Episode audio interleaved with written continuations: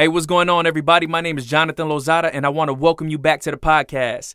I am here with some of that mouth-watering midweek manna, and today we're going to talk about how a lack of discipline is crippling your progress. So, without further ado, let's go! Discipleship lesson. The pathway to a lot of what you want in life has a name. It's called discipline. Discipline will equip us better for every trial and opportunity up ahead, but lack of discipline will cripple otherwise obvious opportunities to excel, grow, and bring lasting impact to our lives and the lives around us. A lack of discipline is the real problem behind so many other problems. In Joshua chapter 17, verses 14 through 18, the Josephites approached Joshua requesting another allotment of land because of their large population.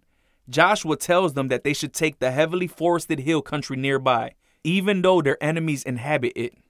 The Josephites think this sounds like a lot of work, so they ask again. Joshua didn't feel sorry for them, and that's because they thought they had a land problem, but they really had a discipline problem. They complained that they needed more room, yet they don't want to take the additional land that had been given to them. They had plentiful opportunity, but they didn't want to do the work. They wanted to be given something, but they didn't want to fight for something. So, what was Joshua's direction to the Josephites? We could see that in verse 18. The land you want is before you. If you want it bad enough, then go take it. Like the Josephites, what often keeps us from a more abundant life is not a lack of opportunity, but a lack of discipline. Discipline is what makes the difference between the mediocre and the high achievers in every field. Is it possible that a lack of discipline plays a more significant role in your life than you care to admit? How much more land would the Lord give us if we would merely fight for it? Consider the following areas. Why is money always tight? Is it because you don't manage your money with discipline? Why aren't you trusted with a greater responsibility at work? Is it because you don't have a reputation for competence or following through? Why do other people walk closely with God while you feel distant? Is it because you're not disciplined about seeking Him in prayer and study of Scripture? What keeps other marriages affectionate and passionate while yours is a struggle? Is it because you and your spouse aren't disciplined about communication and investing in your relationship? Why are other parents close with their kid, yet you feel so distant from yours? Is it because you have only minimal quality time with them? Why do some people have terrific friendships, but you don't? Is it because you aren't disciplined about being a great friend to key relationships in your life? Now, of course, each of these may have their own unique challenges in your context, but discipline is still an advantage that anyone who is willing to work hard can have. And why wouldn't you want to have an advantage? You may be asking, but what about my talent? So you're talented, huh?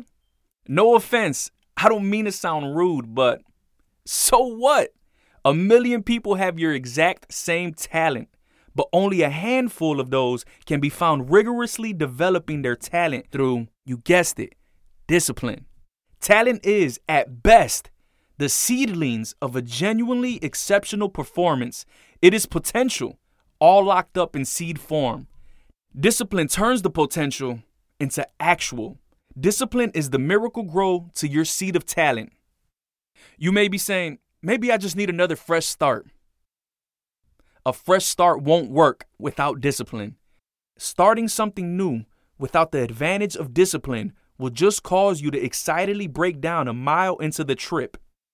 God often brings his leaders into seasons where the point is mostly to grow in discipline. Maybe instead of another fresh start, a new situation, or reliance on talent, what you really need is to surrender to a season of developing discipline in areas you've been too lax. And maybe some of that land you long for could be yours. And that was today's discipleship lesson. The pathway to a lot of what you want in life has a name, and it's called discipline. What about you? Where could a lack of discipline be holding you back? Let's pray. Heavenly Father, your word says that you have not given me a spirit of timidity, but of power, love, and self discipline.